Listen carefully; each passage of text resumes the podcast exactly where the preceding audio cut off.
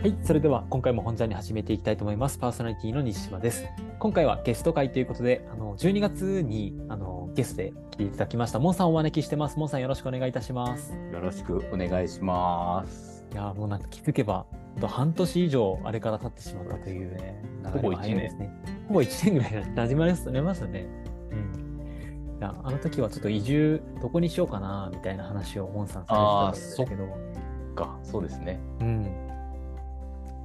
それから1年たち、もう2月にはもう移住を決めて、沼津、静岡県は沼津市に、移住して8ヶ月ぐらいですかね、楽しく生活をしております、この前はね、お茶のイベントみたいなものもなんか地元の方と一緒にされてたんですかね。そうですね、静岡になんとなく住みたいなって決めた時ぐらいから、そういえばお茶の生産地なのでお茶のことを知れたらいいなって思ってたら、なんか沼津で遊んでたら、沼津で100年以上そのお茶の会社を営まれている会社の4代目の方とお会いできて、たまたま同い年だったんですよね、で、なんかこんなことを僕移住したてなんですけどしたいんですよって言ったら、お茶って身近だけどなんか専門的なことというよりかライトにコーヒー入れるみたいな感じで、美味しい紅茶飲みたいしもてなしたら嬉しいんですみたいなことを言ってたんですよね、そしたら一緒にやりましょうってことで、すごく楽しかったですし、そういうのがニーズに皆さんに合うのか、いっぱいそうな人来るのか分からなかったですけど、おかげさまで20人ぐらい、結構集まりますね。めちゃくちゃ個人的には初めて沼津でそうやって自分の主催イベントだったんですけど、すごく嬉しかったですね、いや、でもそれこそ、ね、2月まではいろんな場所を転々となんか働いたりとか暮らしたりみたいなものを探す旅みたいなものを、結構されてましたもんね。そうですね、半年以上ぐらい、そうですね、それでいうとアドレスっていうサービス、転々とできるサービスがあるんですけど、まさにそれを使っていて半年、9回とかもできるんですけど、実質1年ぐらいは、ずっと契約はしていてて、稼働自体は7、8ヶ月ぐらい、日本を本当にいろいろ転々としながら、ワーケーションじゃないんですけどいろんな場所で仕事、リモートもできるのでお仕事してました、その中で、最終的に今沼津の方々と一緒にイベントをするぐらいまでにも溶け込んでいるような感じだと思うんですけど、その中でもこう沼津っていう場所の魅力といいますか、なんかそれにたどり着いた最終的なこう決め手みたいなところは、なんかちょっと聞いてみたいなと思ってたんですけど。なるほど。いかがですか。そうですね。なんかすごい期待値下げちゃうようなこと言っちゃうんですけど、東京オフィス所属では今でもあるので、東京の会社なんですけど、出勤するってなっても新幹線で本当1時間ぐらいの意外に近い距離の範囲だったとか、なんか本当に家賃が横浜、神奈川のエリアの本当に西側ぐらいから下がっていくんですけど、急にガクンって下がったのがこのエリアだったので、すごく安かったとか、あとは本当に自分もちょっと驚いてはいるんですけど、それこそ日本全国いろいろ転々としてたらできるだけちょっと静かな海があれば嬉しいなみたいな感じだったんですけど、自分の生活圏の中に本当に欲しいもの、スーパーとかパン屋さんとかカフェとかっていうのが近くにあって、プラス静かな海が、こうどうしても沼津で入り江というか太平洋バーンってこうくっついてるわけじゃなくて、ちょっと入り江というかそういう形になってるので静かな海だったみたいなところが、あったので、最悪友達できなくても、生きていける、幸せに美味しいものを食べながら海でボートできるなっていうのがあって、そういうところが決め手ではありましたね。なんか今静かな海っていうところって、僕も一緒に静岡に行った時に海のことをなんかモンさん語られていたような印象があったんですけどいいなって言って、そうですね。なんかそのちょっと皆さんがどうかは分からないんですけど、なんかただ海が良かったわけじゃないんだなみたいなことを結構転々として気づいて、瀬戸内の海がすごい好きなんですけど、なかなかその関東の方でそれを見つけるのが大変で、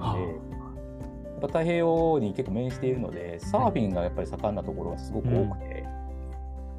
としたらたまたまその辺もそうだったっていう、沼津あたりもそうだったって感じだったので、ラッキーだなと思いました。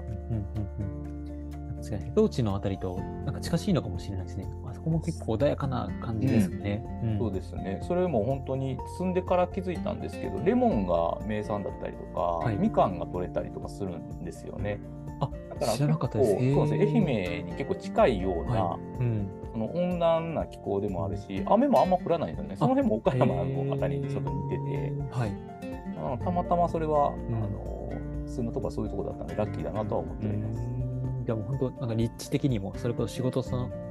距離的なところともそうですし、うんうん、気候なんかあらゆるところでなんかこうマッチしたところになんかたどり着いたような感じだったんですね。そうですね、移住という意味ではそうでしたね、うん、で、うん、もっといろんな魅力はもちろんあるんですけど、はい、そういうのに徐々に気づいていった感じです、うんうん、8ヶ月経ってどうですか、なんか変化はありましたか？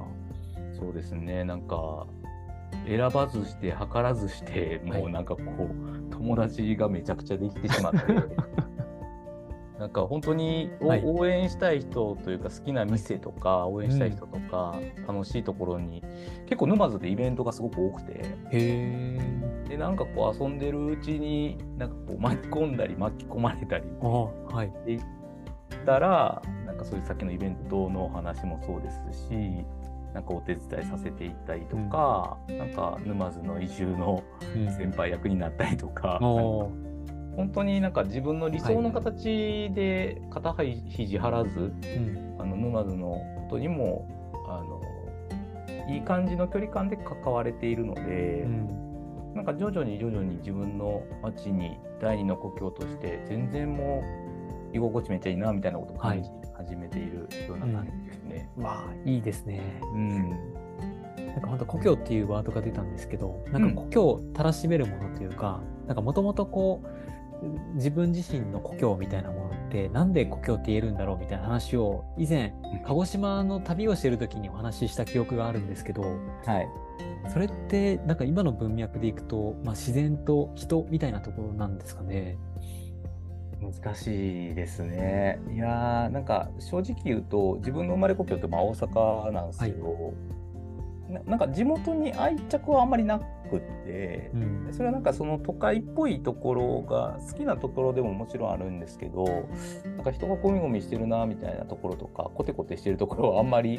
好きじゃなかったかもとか、なんかそういう意味で今みたいなその沼津のその関わり合い方みたいなことをなんか本音で言うとしたかったけど、うん、なんか あえてしてこなかったというか、なんかそういうものになんか故郷を求めていなくて、僕が今言ってる第二の故郷とかって言ってるのは、はい、なんか多分自分のその居心地の良さみたいなところで、うん、なんかこう好きなものに囲まれてるような、うん、わがままを叶える場所みたいな、うん、なんか、うん、位置づけでいるので、うん、なんか本来の生まれ故郷とはまたなんか全然違うような、うんうん、宿命みたいなのはないので、あ、はい、いいとこ取りしてるなっていうのはなんか、うん、第二の故郷っていう言い方が、うん、なんか最近っぽいなみたいなことはなんか自分でも思うことがありますね、うんうん、好きなものに囲まれて、まあ、好きな人に囲まれて暮らしていけるっていうのは本当になんか理想な感じはしますね。そうですし、なんか好きな人に囲まれてっていうところもこれは本当に自分なりの感覚ではあるんですけど、うん、はい、僕は近すぎるとしんどくなるタイプなので、うん、はい、なんか程よい距離を保てるという意味でも、まあ、年齢もあるかもしれないんですけど、うん、なんか僕は今沼津のその僕のスタンスもそうですし、周りの人たちもなんかあまり来るものを拒まず、うん、去るものを追わずみたいなスタンスをちょっと感じる人たちとお付き合いしてるので、うんうんうん、なんかそういう意味での距離感、はい、でも遠すぎないっていうのがすごく僕にとっては居心地はいいですね、あ、だからもうなんかみっちりこう近づきすぎず、なんか一緒に家族みたいな感じではなく、なんか本当にいい感じなんですね。そうですね、うん、でもなんかそこにはちゃんと助け合う文化というか、本当に応援し合う文化みたいなのは個人的にはあると思っていて、はい、うん、なんかそれが人口規模にもちょっと反映してるのかなみたいなこととか、うんうん、置かれている状況とかっていうのは、はい、うん、結構街ごとに本当にいろいろカラーがあると個人的には思ってるんですけど、うん、全然活気があるような街だなとは本当に思います。ああ、ちょっと行ってみたいですね。まず、一回皆様行ったことある。はい、行きます。待ってます。はい、ありがとうございます。というところで、ちょっといろいろモンさんと久しぶりにそういった変化みたいなところを聞いていったんですが、早速ちょっと本の紹介の時間に移っていけたらなというふうに思ってます。今日はちょっとモンさんがどういう本を紹介いただくかというところは事前に知らずに聞いているような感じなんですけど、ご紹介いただいてもよろしいでしょうか。はい、そうですね、タイトル自体は分かり合えないを超えるっていう、でサブタイトルが、目の前のつながりから、共に未来を作るコミュニケーション NVC っていう、本ですね。はい、あ、もしかしたらあれですかね、海士町のなんか出版のと、あ、なるほど、はい、翻訳とかをもその出版社海士町のその出版を担当しているところが出して、結構話題には多分コミュニケーション系の本に関してはなっているっていうような、はい、ところがあると思います。はい、ちなみにこの本はなんか他の、コミュニケーション本とかなんかそことちょっと違うところでいくと、なんかどういうところがなんか特徴的な本なんですか？そうです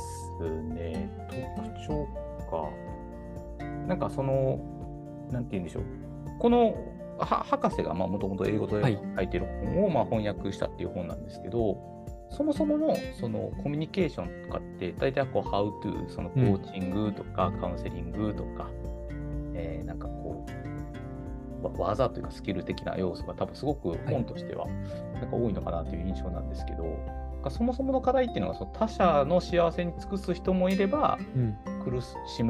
しめる人もいる中で、はい、他の人との良質な関係を作るにはどうしたらいいのかっていうところが出発点で、はい、でその無力感にこう浸ることとしても、その相手を押さえつけてこうニーズっていう言葉がこの本の中にたくさん出てくるんですけど、はい、そのニーズを満たすことでもないですよ、共に力を持ちましょうみたいな、そのコンセプトというか問題提起のところからが入ってくるっていうのが、この博士のその NVC という考え方だったんですけど、そのなんか僕平田織田先生の分かり合えないことからっていう本ももちろんすごく、もとても好きなんですよ。それを超えていきましょうみたいなタイトルに聞かれた部分ももちろんありますし、本当にその NVC ノンバイオレンスコミュニケーションっていうのところの略なんですけど、そのワードに対してもものすごく興味があったっていうところから、まず読んだっていうところが始まりではありました。なるほど。確かになんか平田織沙さんの本も結構有名ですけど、なんかそこもなんか分かり合えないことからこうスタートしていきつつも、最終的になんかどこにこう着地していくんだろうかみたいなところとかは、今ちょっとタイトルを聞きながら気になってはいますね。ちなみにネギにも読んだんでしたっけ？私は少し読みました。ちょっと結構前なので、ちょっと記憶が少し曖昧なので、すごくいい感じで質問していけるかもなというふうに思っています。なるほど、なるほど、はい、ありがとうございます。ちなみに実際にどうですか、読んでみて、その後何か変化はあったんですかね、モンさんの中で気づきみたいなところが欲しいですけど。そうですね、一旦本自体の話だけで言うと、僕は大きくこの本のことを考えることは2回あったんですけど、1回目はなんかすごくその例えば対個人とか、その学校の先生と自分とか、親子の関係みたいな例題が最初は始まるんですけど、応用編になってくるとなんかマフィアの解決方法とか、国家間のケーススタディみたいなのが出てきた時に、やっぱりすごい難しいなっていうふうに、書いてある日本語自体はすごく理解しやすいんですけれども、その視点を変えたりとか、そのキーワードに対してこう質問をしたりとか、どういうふうにこうコミュニケーション取っていくかみたいなところがむちゃくちゃ難しいと僕は個人的にはすごく思っていて、で実践というよりかはなんかそういうこう、ポイントとしてなんかこう観察、感情、ニーズ、リクエストみたいな言葉があるんですけど、なんかそれぞれに対してどう受け止めていこうとか、どういうふうなコミュニケーションをしていきましょうとかっていうのは、なんか実践ベースも一時期やったりは、コーチングの中で取り入れようとかって思ったりとか、なんか事実を伝えるとか感情だけを切り出して話すみたいなことは、なんか意識的にやってたんですけど、なんかとはいえそれでじゃあすごい NVC にはまったわけとかでは全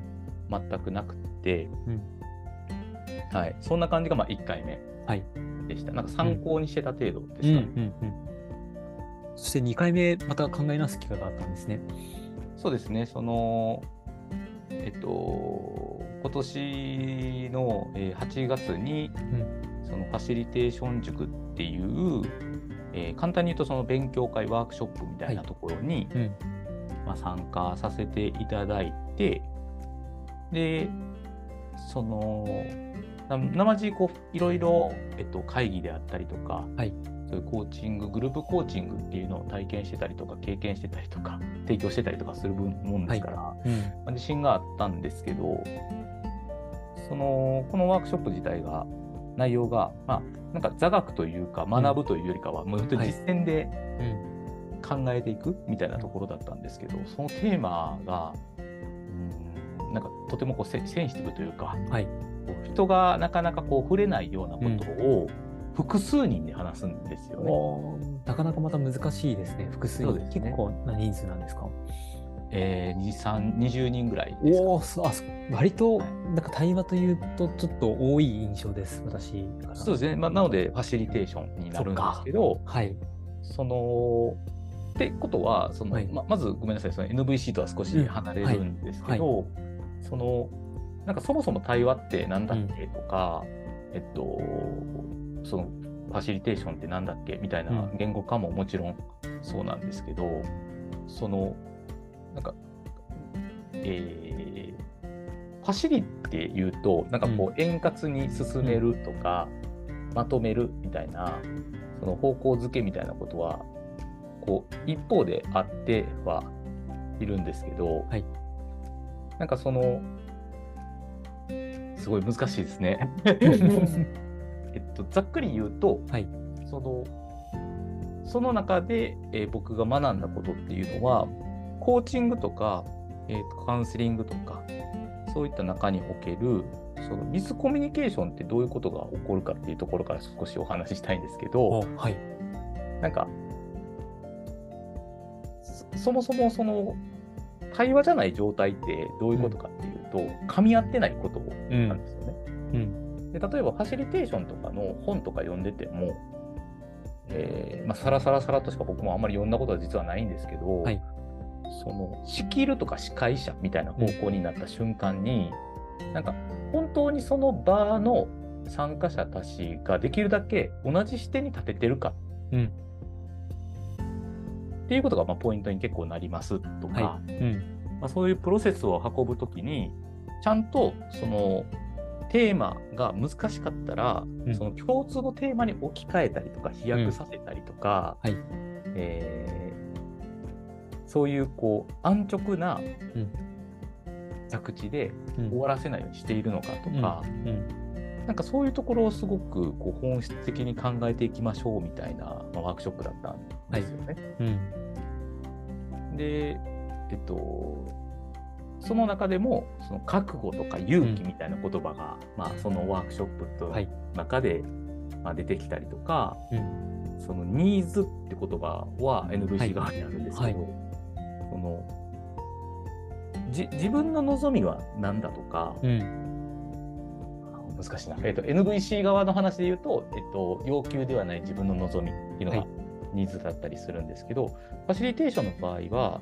そのニーズという言葉を置き換えた場合に本当に同じ課題感とか問いっていうものが共通して同じ課題として認識できているか、うん、例えば、なんかその時のテーマではないんですけど、例えば、一つ例に挙げるとすればこう離婚とか死別みたいなテーマがあった時に、うんはいなんかこうすごく触れちゃいけないものとかって感じがすごくするじゃないですか、うん、しますね、はい、でもそういうことが起こった時にその人の悩みっていうものが例えばその時はすごい辛かったし家族とも寄り添ったけど、うん、周りの人たちが全然なんか冷たくなった、はい、触れられないような空気を感じて私はすごく、なんかこう一人の孤独感を感じていたってなった時になんで周りの人は話を聞いてくれなかったんだろうとかっていうテーマがあった時のファシリテーションをしましょうみたいな感じだったんですよ、イメージ。あー、はいはい。どうですか、うん、難しくないですかいや、なかなか難しいですね。扱っていいっていうか、タブーっていうか、触れちゃいけない言葉とか、そういった問いになってしまうんじゃないかとか、何か出しちゃいけないものを引き出してしまうんじゃないかとか思ってしまったりするし、そうですよね、うん、周りも多分話しづらい。そうですね。でも、はい、テーマとしてファシリテーションって、うん、じゃあ本当に簡単なものだけファシリテーションするかって言ったら、会社の会議のファシリテーションとはまたちょっと違う、うん、イメージがここでつくと思うんですよ。背景であったりとか、うん、それそのものに対して例えば一個答えがよく出がちなので、はい、いや何も声はかけないけど、うんずっと横にそばにいますみたいな回答が1個あったとするじゃないですか、はいうん、これって全然噛み合ってないのって分かります？そもそもの課題っていうのは、うん、そういう辛いことがあった時になんで孤独を感じているか、うん、だからなんか言葉は欲しいわけですよね、はいはいうん、っていうようなこうニーズをこう視点を合わせていって、うん、その人との対話も必要だし周りが納得ちゃんとしてるかみたいなところから、うん、じゃあそういう皆さんの立場で考えた時に、うん、すごく辛い時があった時になんて声をかけてもらったら嬉しいと思いますかみたいなことが提案できるのがファシリテーションです、うんうんうんうん、みたいなことをなんか今パッパパッパ言ってるしちょっと分かりにくいことを言ってるんですけど、はい、なんかそこを求められてたのが、はいまあ、僕は気づかなくてすごい辛かったんですよね、うんうん、まずこれがファシリテーション塾のきっかけというか、はい、いろいろ考え学んだことで辛かったこと悔しかったことなんですけど、うん、でなんかじゃあファシリテーションの本読めばいいのかっていう話なんですけどなんかその時にこの本のまた NVC の話に戻るんですけれども、はい、なんかその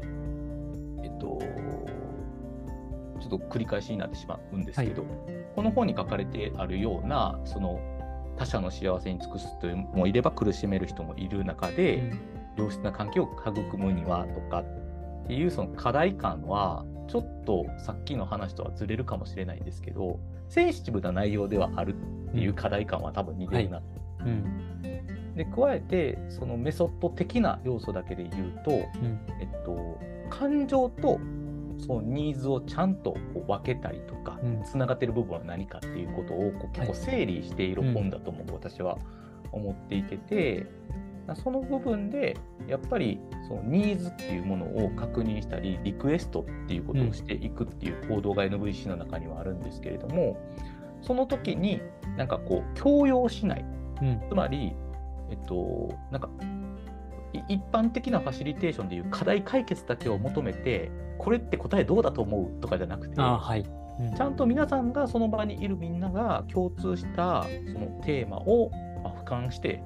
みてでその中でその人にこう本当に立場に寄り添って自分ごと化してお願いできることは何だろう、うん、お願いされたら嬉しいことは何だろう、うん、みたいなことが書かれているのが僕は NVC だと思っているんですね。なるほど。